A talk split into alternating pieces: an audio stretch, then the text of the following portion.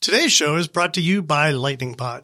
If you have a podcast, you know that it's a lot of work, but Lightning Pod can help. We've been working with their founder, Eric Johnson, for more than a year now, and he's really helped us take the Smart Home Show to the next level. So if you're starting a new podcast or you want to make your existing podcast better, you should get in touch with Eric. Learn more at lightningpod.fm. It's the first ever Smart Home Show live recorded at the Target Open House in San Francisco featuring IoT Consortium, August, Sonos, Belkin Wemo, PicoBrew, Roost, with myself and Stacey Higginbotham doing the interviews. All next.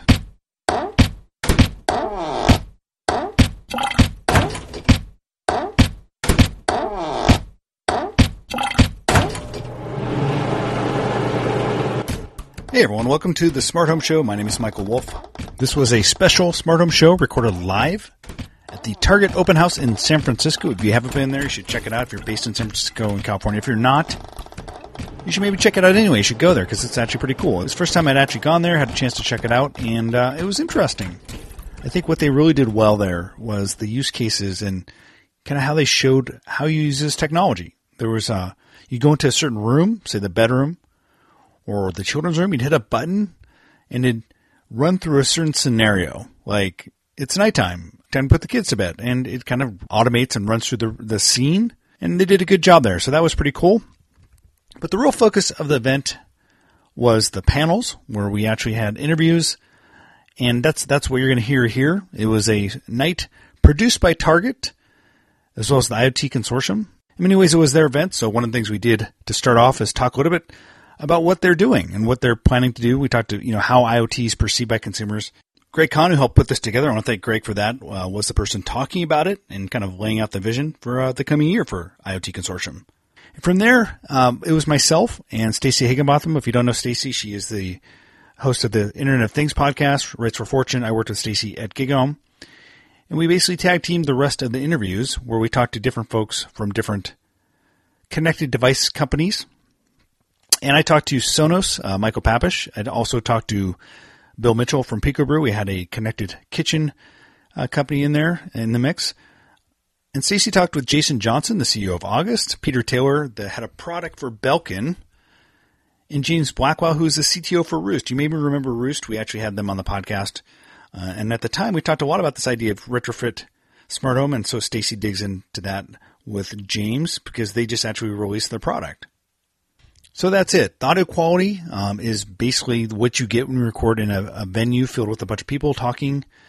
And uh, I actually logged my uh, my recording gear down there. I'd never actually done that before. Logged my mixer and my microphones down in a suitcase. And when you bring something like a mixer in a suitcase, people at airport security get really kind of worried. And so I got the pat down and basically treated it as if I was trying to smuggle something onto an airplane that I shouldn't be.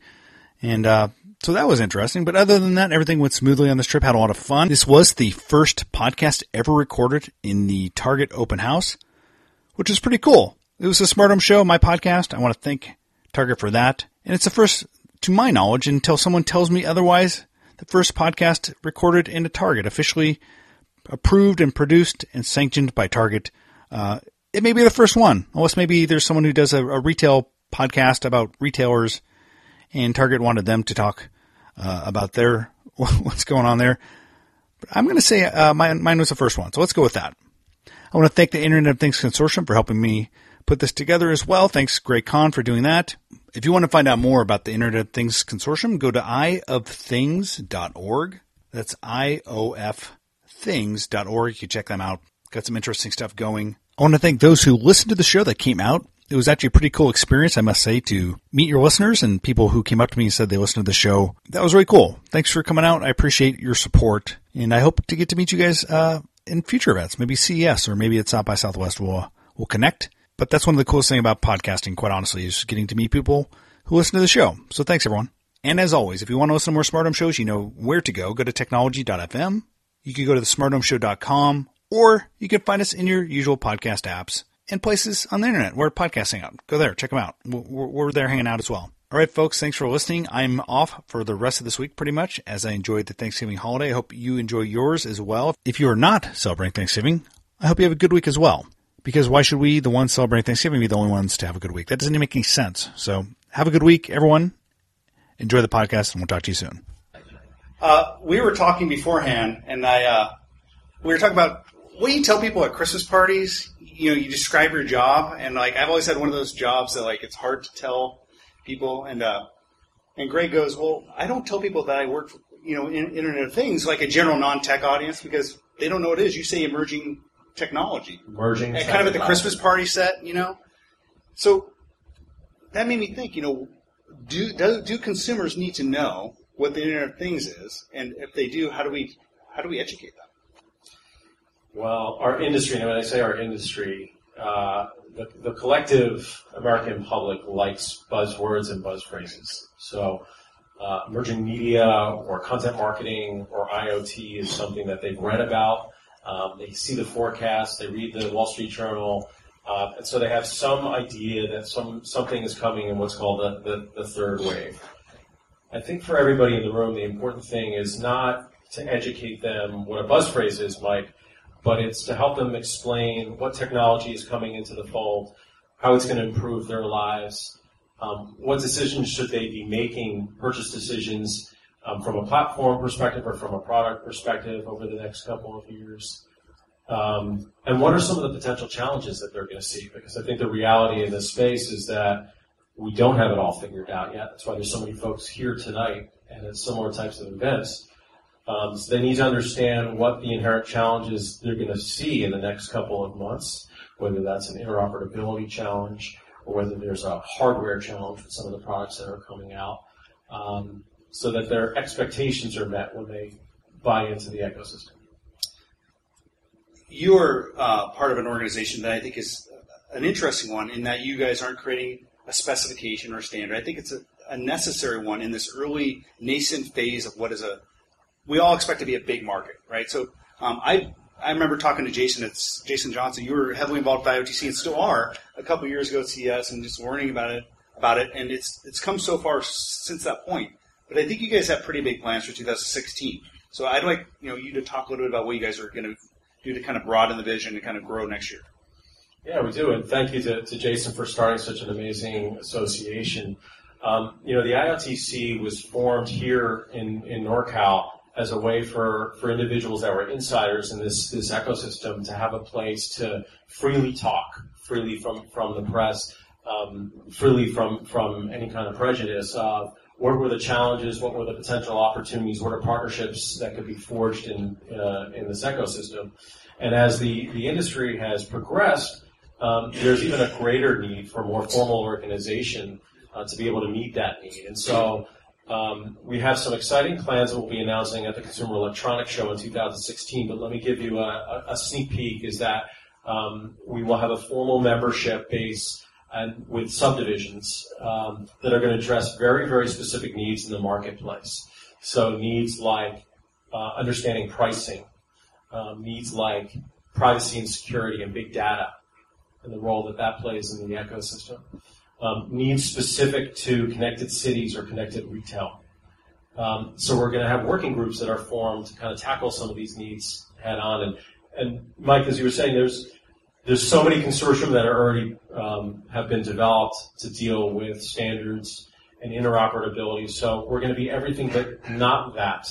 It's going to be about an organization that helps to build marketplace awareness, to better understand insights, business and consumer insights, and big data, and an organization that's going to enable everybody in the room, from attorneys and VCs and private equity, entrepreneurs, strategics, to form business building partnerships.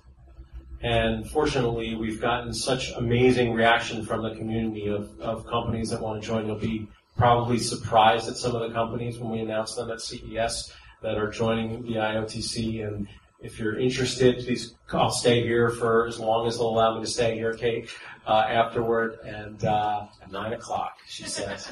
Uh, I'd be happy to talk to you further about it. I want to talk a little bit about just the smart home. We're in the Target open house. There's been you know, a few analysts out there, these pesky analysts, I don't know what they think they're doing, uh, talking about how you know smart home is you know not growing as fast as they expected. But I think that those people saying that oftentimes are missing the point because I think they're not looking at specific use cases Um, they're not looking necessarily at how, uh, for example, you know, the service provider managed market is, is growing. Um, how we're seeing insurance companies start to kind of embrace IoT. So, can you talk a little bit about some of the specific use cases you see around IoT that um, are kind of ones that are really kind of moving the market now, and then maybe looking forward a few years, what use cases do you think will drive IoT uh, after the kind of that first wave? Yeah, I mean, fortunately, we're, we're, we're lucky tonight to have many of the leading entrepreneurs of, of some of the top companies here and specific use cases. Jason and Nate from, from Right. August, there's definitely been adoption of smart locks and, and doorbells. Right. Um, there's been there's representation from Nest here. So from a, from a thermostat um, perspective, there's definitely market penetration. Um, you know, the, the, the analyst business is you're in, and, and I've been in before in, in an earlier part of my career. Um, it's tricky because when you put out projections that say the marketplace is going to be trillions of dollars without a clear path as to how you're going to get there, you often have disappointment. And you can look at analogous industries and um, wearables being one, where up until six months ago, everybody said oh, the Apple Watch is a fad. Um, nobody's saying that anymore in the, in the marketplace, and so you know you, you have to have a little bit of patience. I think the other point that you noted, which is an important one, is how the ecosystem is broadening, and so the insurance companies are becoming a, a much more important part of the ecosystem. The MSOs, Comcast, Time Warner, Cablevision, telecom companies are all investing heavily into the space. So consumers are going to get much get a much better understanding of how this is all supposed to work.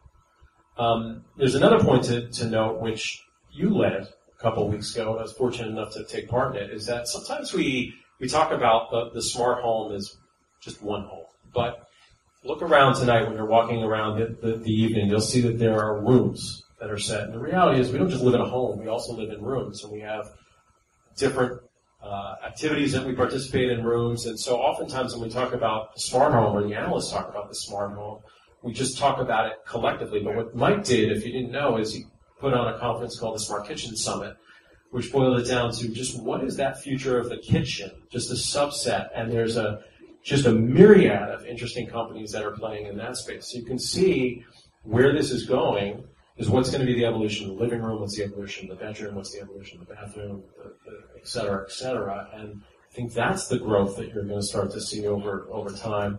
Um, and the interoperability or the interplay between devices in some of those rooms and the interplay not just within the home, but between your car and the home, between your wearable and the home, and between cities.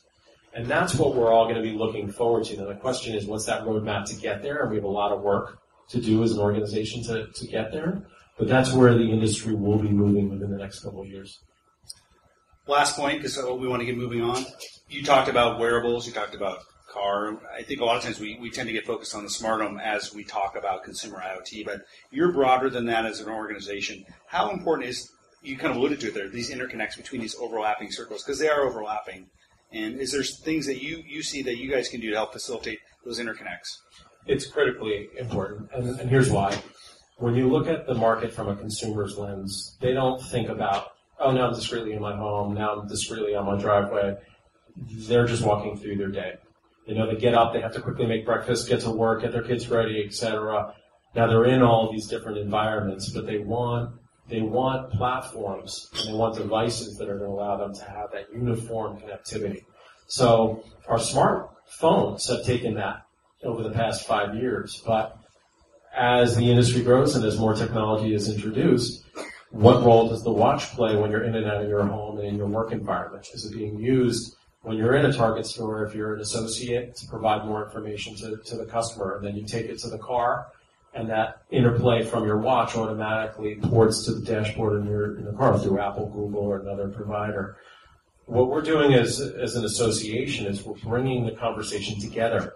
If you go to the Detroit Auto Show, you tend to see a lot of auto folks together, and maybe you'll see Apple and Google, but it's rare. And so it's important that the conversations that we have, we start to see more of those folks talking to, to one another, and the IOTC is designed to, to do that. Great. So we're going to move on to the next conversation. You're going to take over as MC, as kind of introduce the next one. So uh, take it up, take it from here. All right. Thank you, Mike. So on to much more entertaining uh, panelists, although Mike did a great job there. Stacey is going to take our, our second interview. And Jason.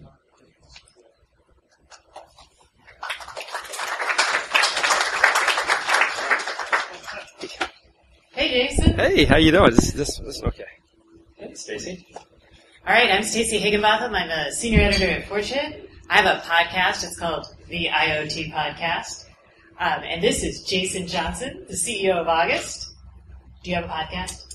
Uh, no, uh, but I listen to your podcast on a regular basis. So. Thank you. I appreciate it. I was just giving you a chance if you had one. I'm going to try to set my timer. Does it? Does anyone have a timer? Because I've never set my timer before. Hand signals. Holy jamoli! Um, okay, you've got a timer. Fabulous. Lewis is going to let us know. All right. Louis, because I am I am dead set on time. All right, Nope. I'm doing this because you're my friend, and I love? August. And I have lived for three years in a de- in a home with lots of devices, and I love this space. I really do. I believe very strongly in this. But you guys are talking a lot about platforms in the industry, and I feel like you're not talking about the consumer yet. And I know you believe a lot in design, and your products are talking a lot about the consumer. So, talk to me about what you see as the big, like, barriers to adoption so far. Yeah, I think that's a, it's a very it's a very fair assessment, and you know I, I see a lot of my Internet of Things founder friends in the room that make some amazing products, and a lot of us come from technology backgrounds, and we, we love to to, to, to find ways to, to make things smarter, more intelligent, and and um, I think that the challenge, of course, is making sure that as we as we develop these technologies, we're really thinking through what is the problem we're trying to solve. What is what is the pain point of, of, of the consumer? And um, yeah, there's an often quoted, you know, uh, concept around, uh, you know, are, are you a vitamin, or are you an antibiotic, or are you painkiller? Like, are, are you solving pain? Are you are you preventative? Right? It, it's it's a great analogy, and I think it, it applies as well to Internet of Things. We have to think through what are we trying to solve for. And um, you know, I'm pretty excited because just a few weeks ago we we finally got to unveil what what we've been thinking about for for for three years now, and around you know the challenges of getting people, goods, and services into the home? And you know, making a smart lock is one thing, but we always thought from the beginning, what problem are we solving? What what how, how are we going to help people's daily lives? And we always thought about that, but when we had to we had to build a product, we had to get it out there, and then work with partners, and we announced more than a dozen partners for August Access a few weeks ago um, that in fact are bringing goods and services into the home in a secure way. And that's that's kind of our approach is, is you know what what are the daily problems, challenges people are living with, dealing with that that you know we could help solve. Okay, because, and I, I think that's, do you think it's a matter of waiting? Because August came out with a smart lock a couple, you guys announced it in 2012? 2012, yeah. Okay, so is it a matter of waiting for some of these products to be more than just, hey, we put a chip in it, and to actually expand upon their vision? Because that is totally fair. Like a lot of the excitement around this is waiting not just for the product, but for what that product really enables. Yeah, yeah. I mean, I'll just look over my shoulder here at this little Petnet feeder. I have one of these in my house, and um, they haven't really unveiled everything just yet. But I think it's known that you know it's going to be able to order dog food for you when you get low on dog food. I have a dog, and he eats a lot, and it's it's going to be one of those nice things that you know intelligent orders food for my dog when I need it, and I don't have to worry about that anymore. Right? That's just one less thing on on my wife and mine's plate, and you know I think that's I think that's you know that's just one of the many examples of, of what we've seen people thinking through these these these these issues, these challenges. Okay, and see, that is a huge consumer pain point. It is. Um, not having to think about ordering dog food. And so then we have been thinking, or I have been thinking, and I could be totally wrong, that maybe the big pain point was getting all these things to work together. But what you're describing actually is a world where I don't have to think about things in my house at all. So maybe I need to like step back and rethink how I've been thinking about the smart home. Maybe it's not home automation, which is where we've been very focused, Yeah. but more about making my house, or not even thinking about my house, but having my stuff do things for me. yeah, in, in, an intelligent, intuitive way. I, I you know, I, I think many of us we want to come home and have our door unlock and the lights go on and our favorite song play. Yeah, that's a great thing. But truth is, is we already have our routines, right? We we know how to how to how to enter the home and flick on the light switch and you know press play. Um, what's magical is when there's things that we we we don't do automatically. We don't we, we're not able to do um, automatically, like um, like the 20 million packages that FedEx and UPS deliver every single day. I said deliver? No, I just lied. They don't deliver 20 million. They attempt to deliver 20 million packages every day. So we all have this little slip, you know, we see once in a while on the door to our house. We got to go back down to UPS or FedEx office, stand in line, and get that package. That's a real pain point. And it's it's it's thinking through how do you solve that for a consumer before they really thought through how they might solve that. All right, and so how do you when when you switch that because that's kind of a different mind shift at least for me. Maybe maybe you guys all have this like y'all are like, oh Stacey, we were already there. Uh, how do you build a company around that?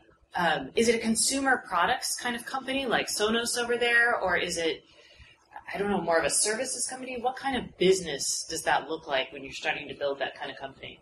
I mean, Sonos is a, is a great example. Um, you know, going on 15 years, right, of, of of teaching consumers about new ways to experience music in the home. And, and, and you know, that's one of those few companies that is able to actually do it without any kind of services on top. Right? I, I learned a couple years ago that all those radio stations on Sonos that they don't get a cut of of Spotify or Pandora, you know, premium. Um, they literally make all their money on selling their hardware, and that's a rarity, right? That is that is actually really hard to do, unless you do it in very large large scale. And uh, that's just one of those examples of companies I think that have done a great job slowly building out their base and educating consumers on the benefits of what they do. I have six Sonoses now, so I'm like, I just keep handing them money. Um, you you can you can thank me later. Uh, so for August, then, what kind of model? And maybe it's not. You're like, I'm not going to tell you my model. Is it a hardware model that you're trying to emulate, or is there a services play? Well, well definitely services are important to us, and, and all of our hardware, including um, this is the this is the latest. This is actually the first time I've ever like pulled this out in public and shown it to anybody. But this is the uh, our new uh, August doorbell cam. Um, uh, we'll be we'll be releasing soon. We, we announced it a few weeks ago.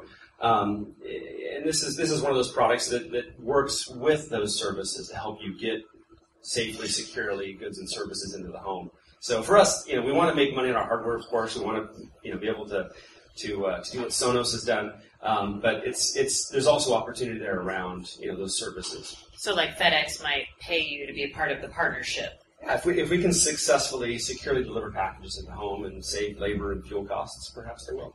Okay. And let's talk about cost, because that's something else. Like, I, as a consumer,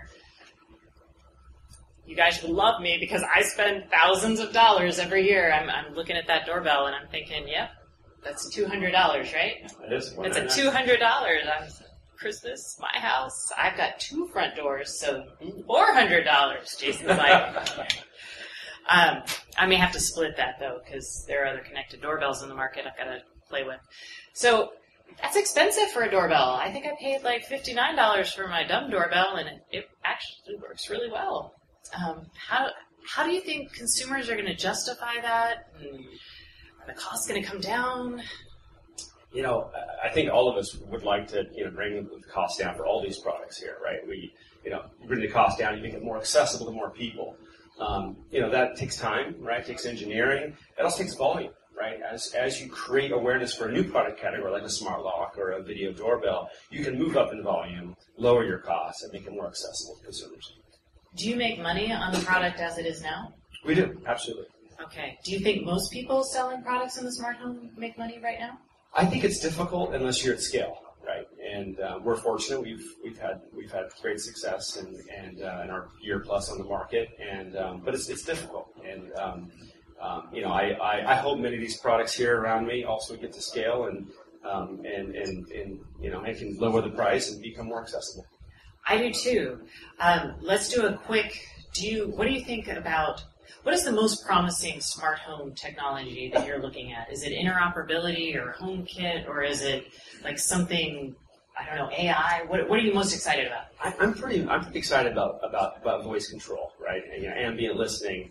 Um, I have I have um, the Amazon Echo product. Um, our our latest lock is Siri controllable, so you could say Siri unlock my door. It's even also fun to say Siri lock your door at nighttime from my bed. And I have I have a few smart locks in my house, and, and when you say Siri lock your door, all of them simultaneously lock. It's like lockdown in the Johnson house. It's kind of it's kind of it's kind of it's fun. That's satisfying. Using your voice is, is powerful. It is. All right, Jason, thank you so much. Thank you, Stacey. As always. Thanks, everybody.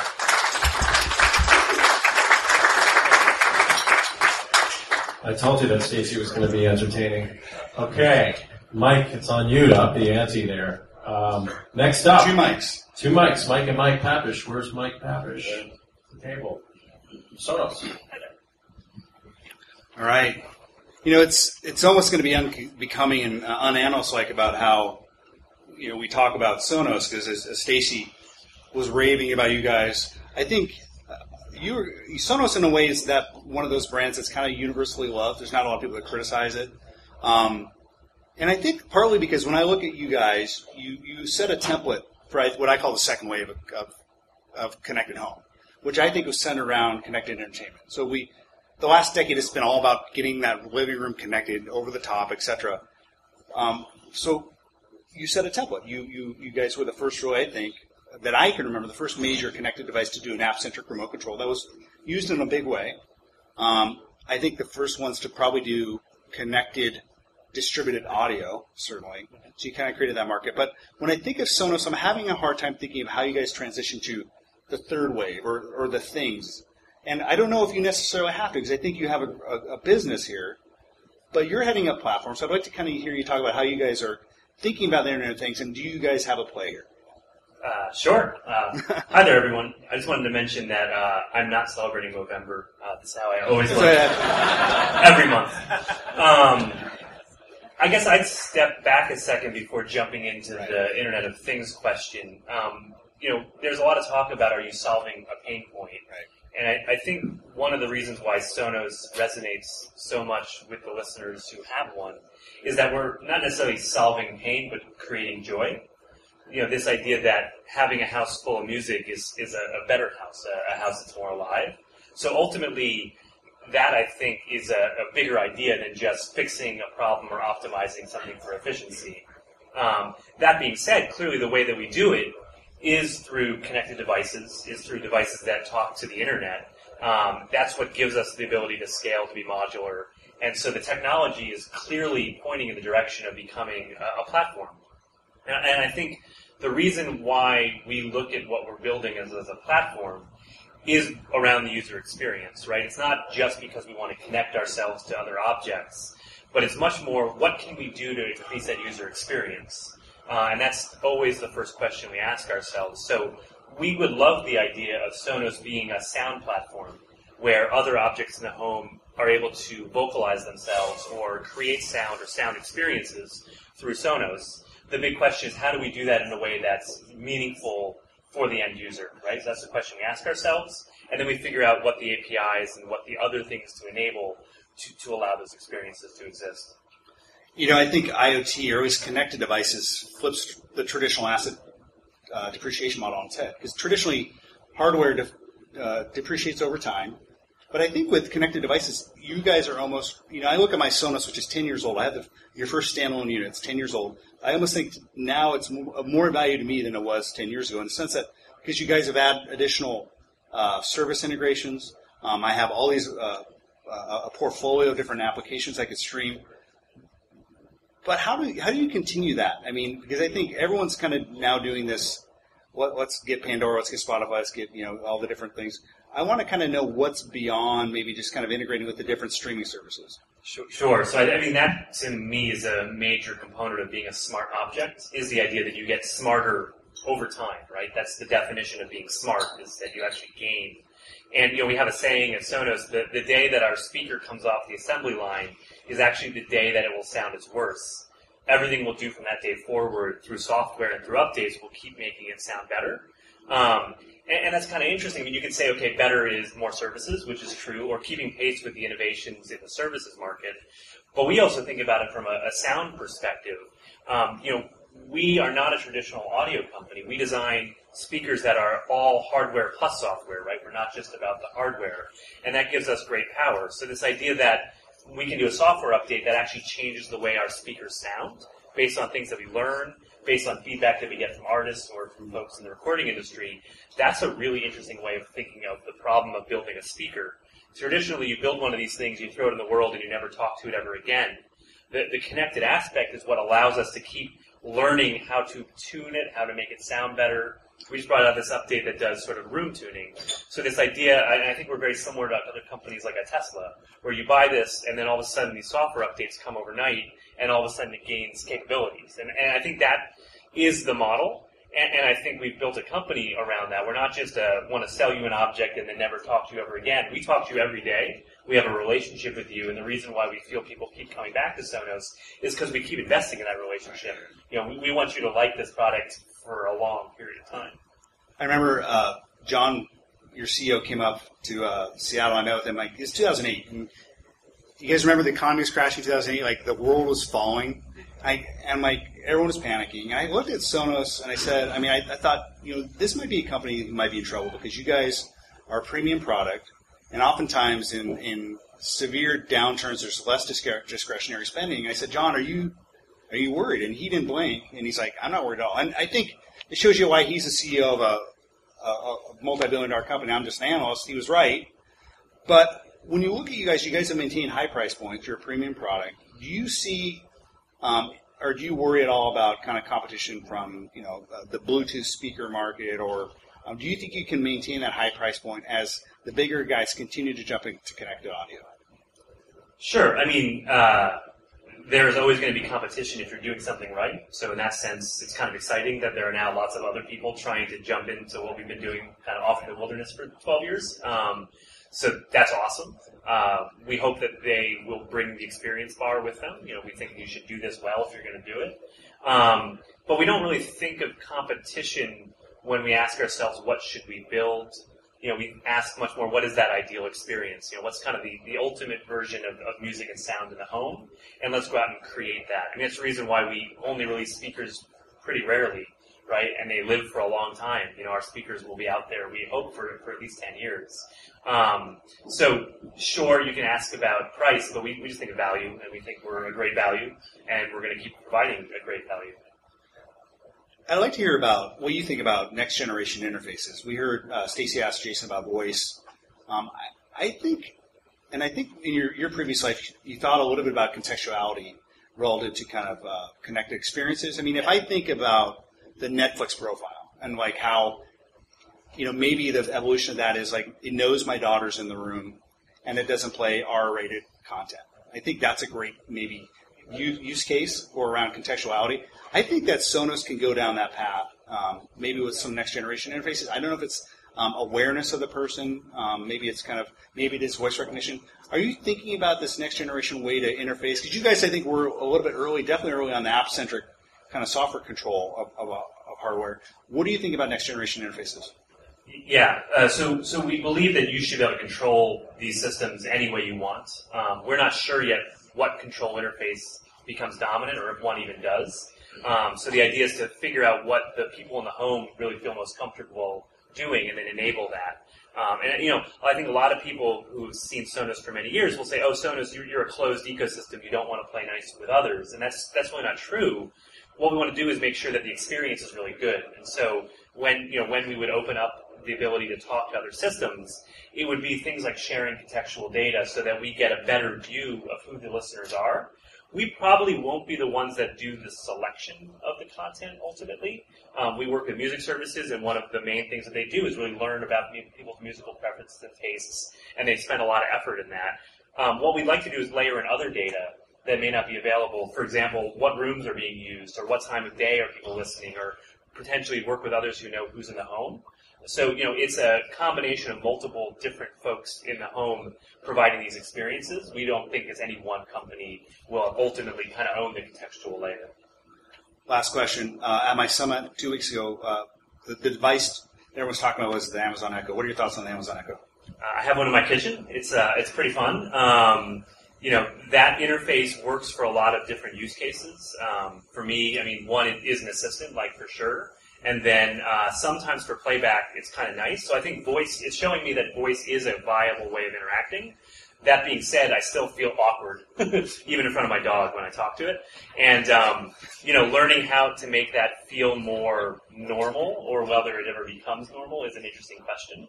Um, but yeah, I'm really excited to see you know what Amazon is doing there. I think uh, I think they're really pushing that forward, uh, specifically voice and the home context of voice. Great. All right, thanks, Michael. Good job.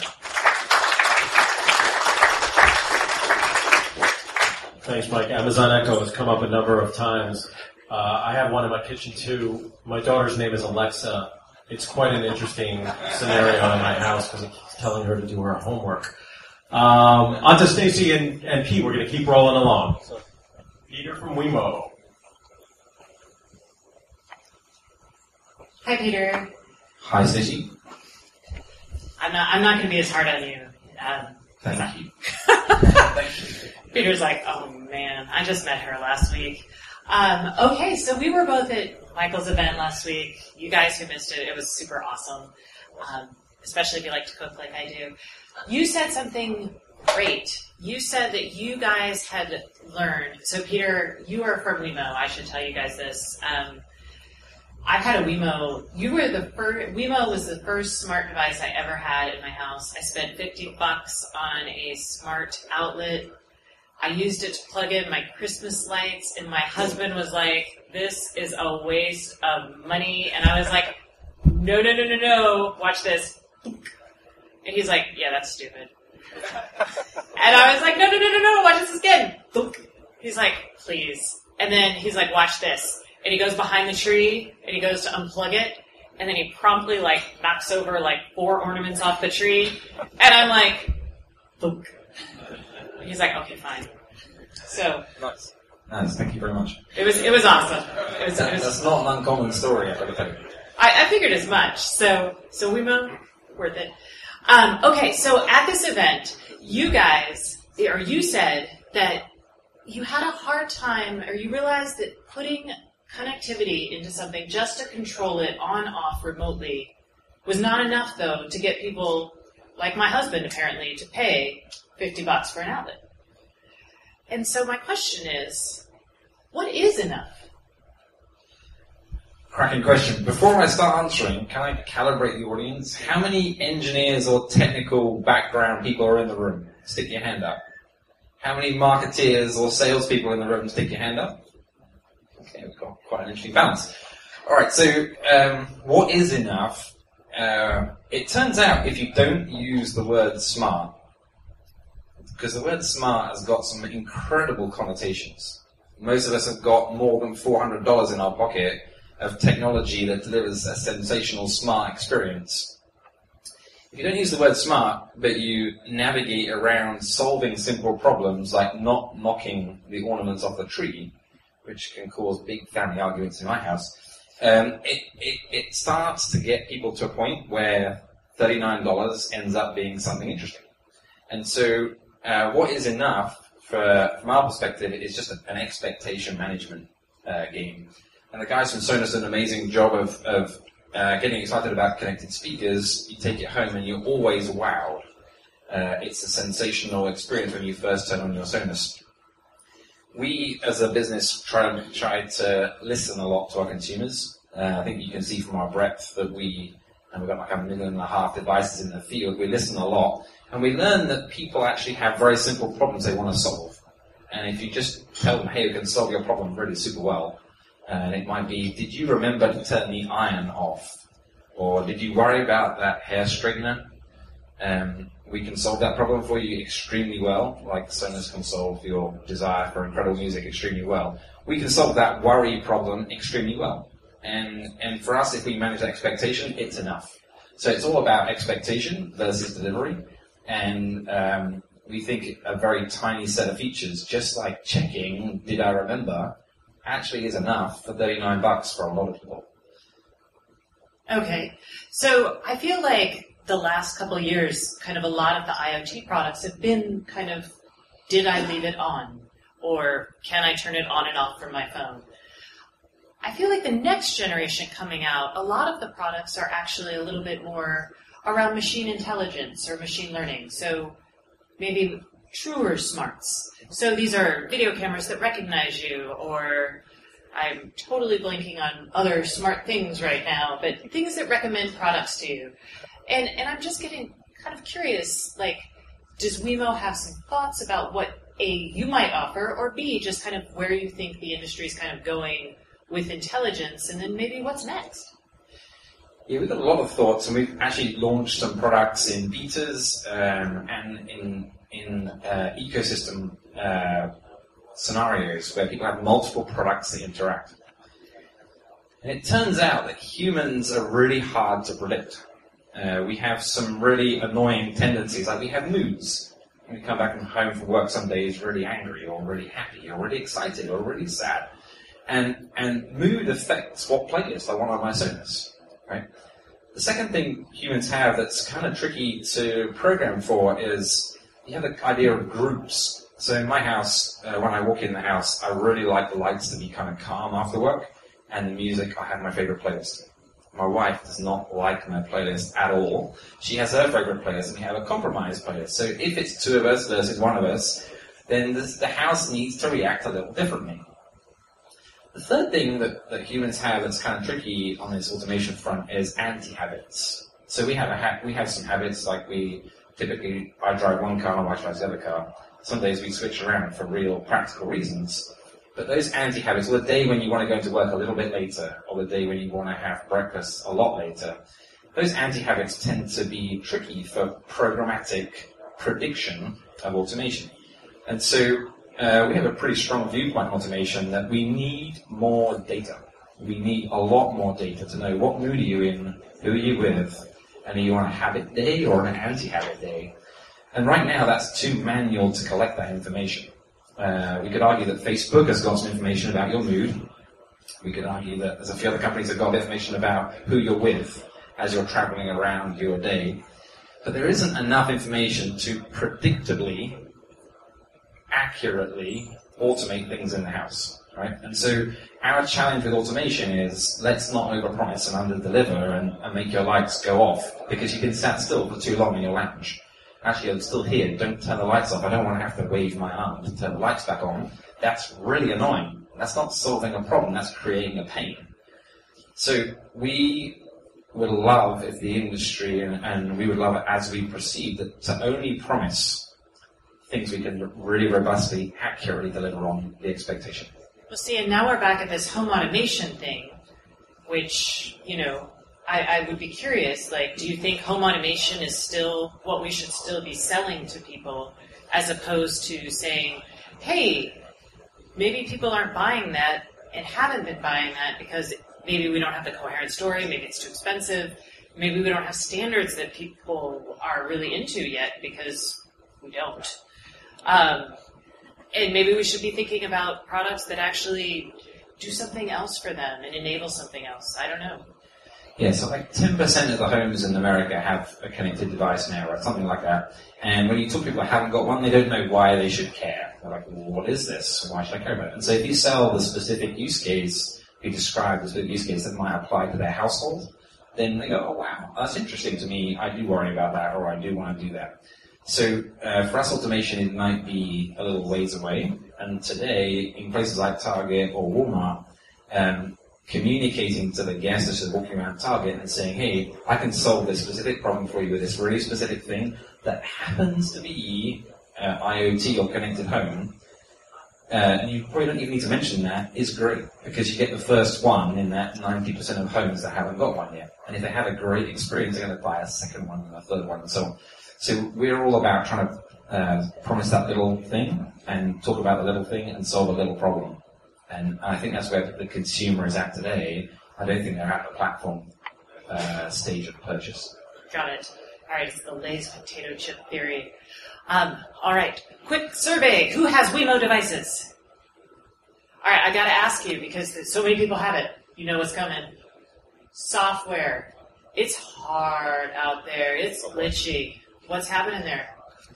So we thought there was a concept of a home network, and it turns out there's like 80,000 home networks uh, because your router from your ISP has got maybe old firmware on it, was maybe manufactured by uh, a smaller uh, manufacturer, and our experience of networking has been very educational. We learn a lot um, because if you've got a Roku or if you've got some streaming device in your house, or if your ISP and your uh, operating system on your phone and your firmware on your router have some nasty combination, then we have a sticky experience. Um, and we're very, very aware of that.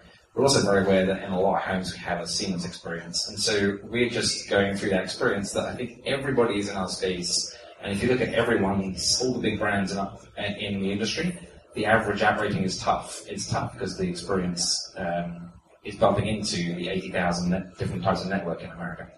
But no, you told me that you guys were working on your software. Come on, tell these people, because man, you gave me so much hope. So we have a second generation app that's coming out that's going to solve a lot of those challenges.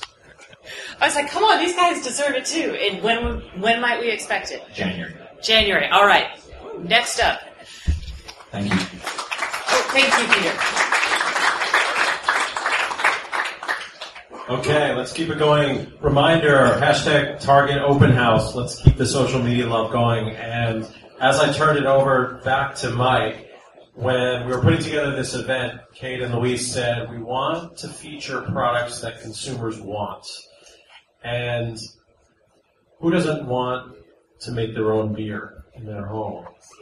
So I met Bill at Mike's Smart Kitchen Summit, and he was one of the most impressive entrepreneurs at that. So I said, you got to come down to Seattle and talk to the San Francisco crowd about what you're doing. Without further ado, Bill and Mike.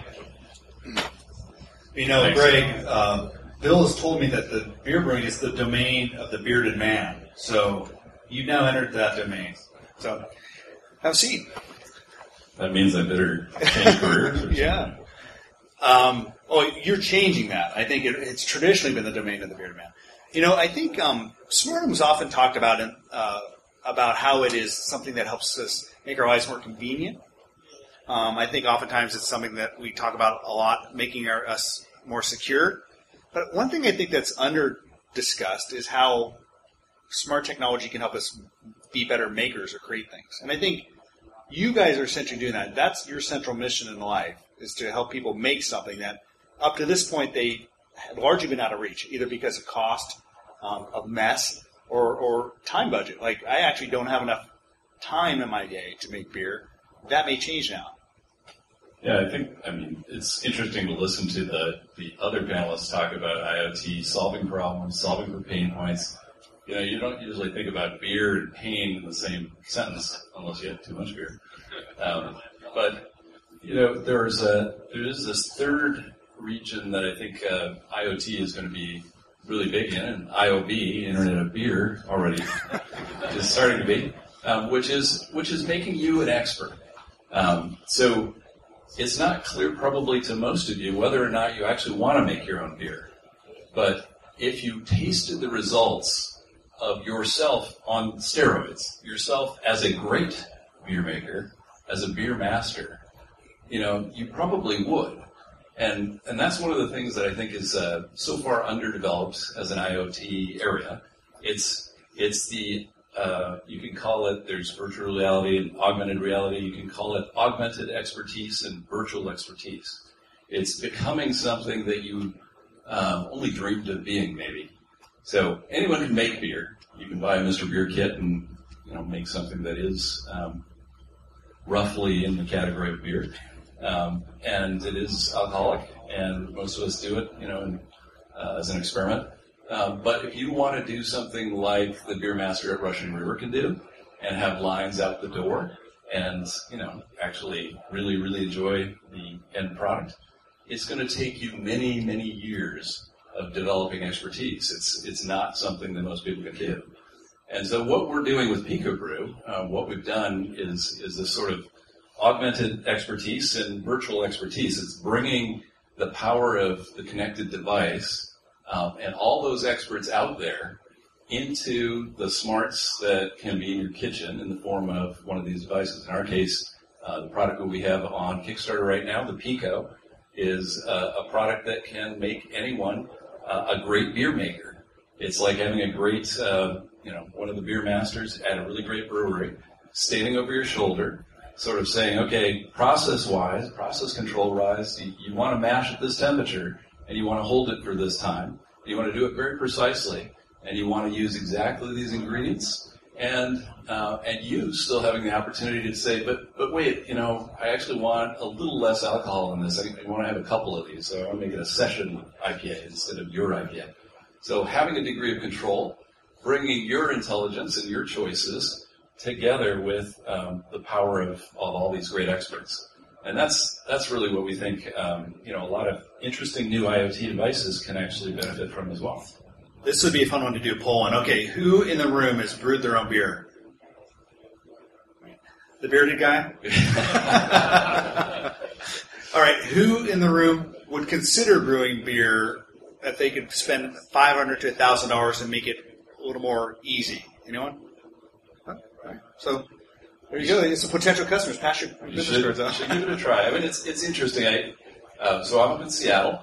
Um, I have kids, and was going to a, a sort of a soccer parents thing, but uh, one of the parents brought along beer, and you know people were raving about it, and he had this keg and was pouring fresh draft beer, and um, and he was kind of bragging about it. And I tasted it, and I'm like, hmm, that tastes kind of familiar, and so he didn't tell people until the very end. Yeah, I, I have this beer making device, and it's, it's really cool. I got it, got it about a year ago. It's this Brew thing. You didn't even know his customer? He had no idea. He's like, darn, I gotta got a discount. Um, you know, you guys, you made this. Uh, we were talking about modernist cuisine at the summit last uh, two weeks ago, and um, in the way they're trying to hack food to make and apply science to food uh, to make us better cooks. You you said something on stage that you're trying to do that with beer. You called it modernist beer, and, and I think you're trying to take shortcuts because I mean, quite honestly, beer brewing is something. I've, I've written an article, you know, how, how this is the closest thing to the Keurig for beer, but quite honestly, that's misleading because you can't Keurigize beer because you have to ferment. So, I want you to talk about maybe some of the kind of things you're doing to really kind of hack the process, make it faster. But what's the ultimate kind of compressed time we can actually make beer? I want to know that. Um, do you have an idea?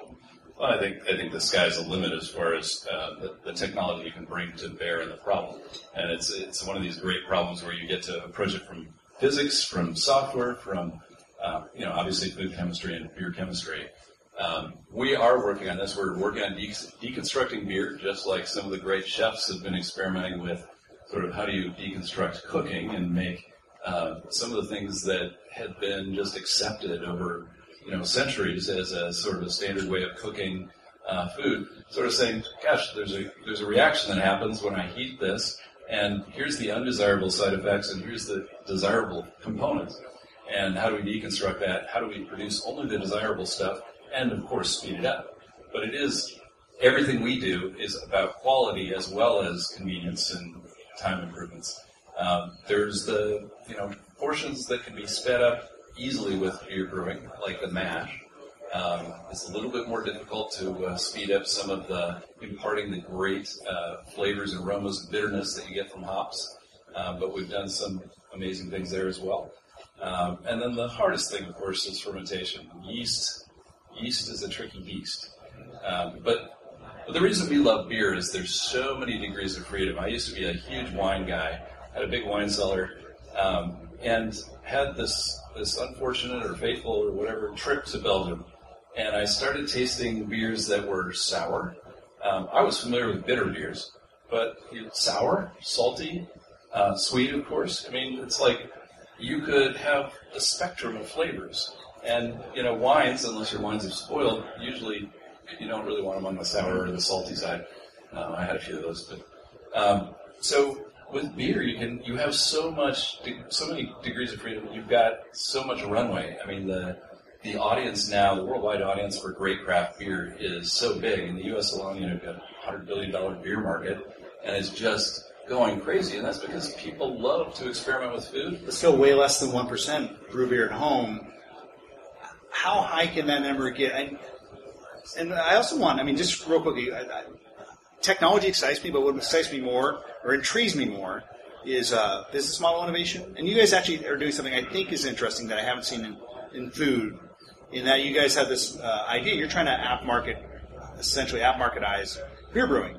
Um, for those people who don't know, people who have a recipe and they want to distribute this recipe on that your recipe marketplace, you're going to pay royalties out to people, which I think is a fascinating model. I don't know how widely it'll be used because I don't know if beer brewers think that way. So I think it's going to be a grand experiment. But talk a little bit about that. Now, uh, we, we do have this um, this grand vision of, of helping craft brewers really spread the love worldwide. And so, uh, one of the things that happens now, if you go on a trip, you know, maybe in South America, and you go to a great brewery in, in Brazil or Peru, you go to Peru, you, you visit Barbarian. They have some great beers, fantastic beers. And then you get back home and you're like, wow, you know, I had this great beer. I brought a bottle back. It's gone. Um, and that, that experience, you're probably never going to have that again. They don't distribute. They never will in the U.S. Um, well, I won't say never, but they're going to have a difficult time distributing in the U.S. Um, it's hard to distribute beer. You know, beer stales. Um, the ingredients stale. And so you have this problem that there's a lot of great beer to be discovered. Um, and unless you travel around and have infinite time and infinite money, you're not going to experience it. Uh, so what we what we dreamed of and what we've implemented now is a worldwide network where uh, brewers from around the world can produce their own recipe kits with their prepackaged ingredients and then um, sell them on our brew marketplace, uh, make money from that, get brand exposure from that, um, and allow customers to experience their fresh product um, and brew it wherever they are. So it's a, uh, you know, we think it's a fantastic win-win. Um, about the only loser, probably the beer distributors in the world, and, and maybe big beer. Um, because who, if given a choice, who wouldn't want the freshest beer from the breweries you want to really experience? Uh, that's that's our business model. All right. Next time we'll have to have your beer here. Um, let's bring on the last interview. Thanks, Bill. Thank you, Mike. Appreciate it. One step closer to more beer. Okay. We'll see. Bringing up James. Roost was released two weeks ago, three weeks ago, and has already been rated one of the top smart home products in many, many tech publications. Um, we're going to hear why. Thank you. Hi, James. Stacey, good to see you again. It's good to see you. Okay, so Roost, I have one. It's in my thermostat right now. I love it. It's great. Thermostat? Uh, not my thermostat. Sorry, You're thinking of a different company. different company. Um, also makes them. No, in my um, smoke detector. Excellent. Glad to hear it. I was going to say, no wonder it doesn't work. Uh, no, it does work. It works really well. Now that I put it in my, my smoke detector, not my thermostat. Um, so, I what I love about it is that it's a retrofit, and I would love to talk about like a lot of these devices are brand new. So, why did you guys go along the retrofit market and kind of, well, actually, just why? Let's talk about that. Yeah, I- well, it, I think it was quite an easy choice for us because when we set out, we looked at the smart home market and we thought, uh, you know, we looked around. It's an emerging market. It's going to be big. I, everyone believes it's going to be big, but if it's to get really big, people actually have to adopt it. The way that it, the way that it was being set out to be adopted was, you know, let's take what you've got, throw it away, and spend three hundred dollars on a brand new one just because it's connected. And to us, that didn't seem like a very intelligent way to approach it. We thought we could do it slightly better. So we started to look around the house and say, what have you got in your house today that you would like to make smarter? Um, and, and there's a bunch of different things, but the, the, smoke alarm, the nice thing about it is, A, it's federally mandated, so everyone has one, or three actually. Um, but everyone has the same problem with it, and it's it's very dumb. It only works if you're at home. If you're not there, who knows if it makes a sound? No one will ever tell you. Um, so we tried to find a way, how could we take that existing product and make it smarter just by doing something we already do, which is change the battery. So we said, okay, let's create a Wi-Fi enabled 9 volt battery that goes into this thing, connects to your home access point, which is your main hub in your house anyway, and sends you messages when the alarm goes off. And let's, while we're doing it, fix that other really bad annoyance that people have with smoke alarms, is they wake you up in the middle of the night at 3 a.m. And I'm sure everyone's had this experience. They've been lying in bed, they hear this little beep, wakes you up, and you're looking around, and you can't figure out which one it is. Right? And, you know, it's, it's kind of by design. It happens all the time at 3 in the morning, and there's a reason for that. And that's because the battery it has chemistry in it, and over time the battery decreases but the chemistry um, also affects the voltage. It's based on temperature. So when your house is the coldest, your battery output is going to be the lowest, and you're going to trip that threshold. It's going to leave. So, so we fix that problem too. Wait, so it only ha- it most often happens at night because your house is coldest at night. Nearly always. So if it happens to you, turn the heater on, and you can delay it till the morning. But the trouble is, by the time it gets to the morning, the house is warmed up, and you can't find it. Awesome, that's excellent. That's a pro tip. Pro you tip right there. Okay, excellent. I should put it in my thermostat. Um, okay, so you guys, Royal, the CEO, is a Wi-Fi expert. So the question for you guys is: Did the Wi-Fi, low-power Wi-Fi component come first, or was it the like which came first, the Wi-Fi component or the battery component for the smoke detector? Like, why the smoke detector? Well, you know, when we started we kind of had, we kind of had two tenets, right? One was we, we, we don't want to um, make you replace the product you already have, want to make it smarter. Uh, and the other was we don't want to have a hub, right? You already have a hub in your home, it's your Wi-Fi access point, and everything should connect through that. Since our background is, is low power Wi-Fi, we think, you know, we're the best guys on the planet to be able to help this problem. So it it really kind of came from our kind of heritage uh, and things we've done in the past. So, can you do this in things that are not 9 volt batteries? Because I have a lot of battery powered products that if I could just slot in a connected battery, that would be amazing. Uh, There's, there's no reason we can't. I think space is the constraint. Right? So the, the challenge we had with the 9 volt battery, it's the biggest of the form factors. And there's, if you've ever taken one apart, and I'm sure people have, there's just not a lot of room inside them to squeeze a Wi-Fi radio in there. So uh, it took some doing. Alright, so that's not a yes or a no. It's either a yes or no. Okay, just just clarifying that for us. Okay, um, how are sales going? Because this is, I mean, three weeks. It's thirty-five dollars for one, and what is it if I buy two pack? It, it's 65 by 2. Sixty-five if I buy two. My house has, I think it was six thermostats in it. Smoke alarms. Um, I live in a palatial mansion full of smoke detectors. We live in Austin, right? They have big houses. Everything's bigger in Texas. When I lived in Texas, my house was big too. I'm like, I have a friend who has literally 11. They, they changed the code. Um, okay, and the house is not crazy big, but it would be a bonanza for you. How are sales? So, so you know, three weeks in, I have to say it, it's been going really well. You know, I've, I've been absolutely stunned by, um, you know, the, not only the pre-sales but the sales since we, we relaunched. So it, it's going really well, and it's not in here unfortunately today, but perhaps we'll fix that soon. So that's that's my question. How much education do you have to do for something like this, and where are you finding? Are you in any brick and mortar stores? Yeah, yeah so, so we're, we're in Home Depot, right, Home Depot today, and we'll be in some others very soon. Um, but uh, actually, the, um, the the approach to for, uh, for consumers it's, it's very straightforward. You know, last year at the GigaOM conference, which Stacey knows well, um, you know, we, we announced the product and we had a very simple booth, a little tabletop in this little kind of garage area, and um, we, we had a little pop up, and all the pop up said was, uh, you know, had a picture of the battery and it said no more chirps, uh, notifications on your cell phone, and five year battery life. And, and the real funny thing was that people would walk along, they kind of look at it, and the, you know, the 9 volt battery form factor is very familiar. People recognize it very easily. And they look at it, they kind of read the three bullet points, and, uh, and then they come over and they tell me what the product does. They say, oh, so, you know, gives me notifications on my cell phone if the alarm goes off, and it tells me the battery's getting low. And you're like, yeah, that's exactly it. So uh, I think, you know, we, we not perhaps by accident, but unintentionally, we really hit on a, a sweet spot um, with consumers, and they really get the, you know, what is the pain point they're trying to solve. So I think that, that's been very good. But the, the good thing is you get to hear everyone's 3 a.m. battery chirp stories. So I've heard a lot of them over the last year or so. Do you tell all of them to turn the heat up? Uh, well, that, that is, is some advice, yes. We, we, we suggest it. Okay.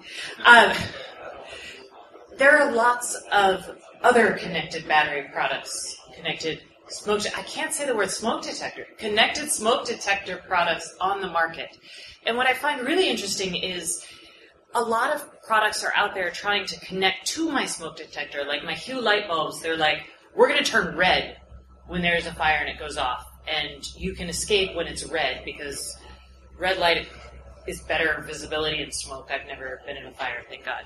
So, do you feel like there's a huge disadvantage for you guys in not being able to connect to all these other devices, or do you think like, eh,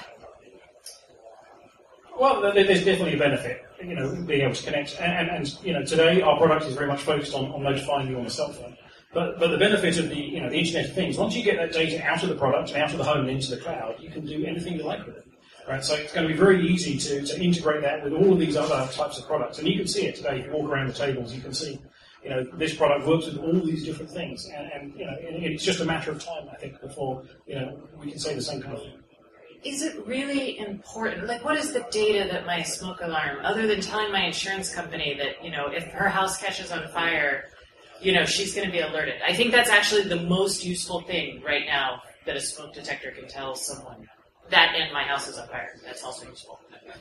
Well, yeah, yeah, possibly. I, I guess the question is, do you want to tell other people about it, or, or are you just more interested for your own kind of, so- you know, selfish kind benefit? Well, just in terms of devices, I'm, I'm just trying to think about like that kind of data. Well, I, I, you know, there's this concept that um, you know you get a notification on your cell phone, your smoke alarm's going off. You're here right now, you're enjoying yourself, and you get a notification, smoke alarm's going off. Um, that's important information for you. Right? And one of the things that our app can do is, is you can assign monitors, so you can add people. So it's not just your information.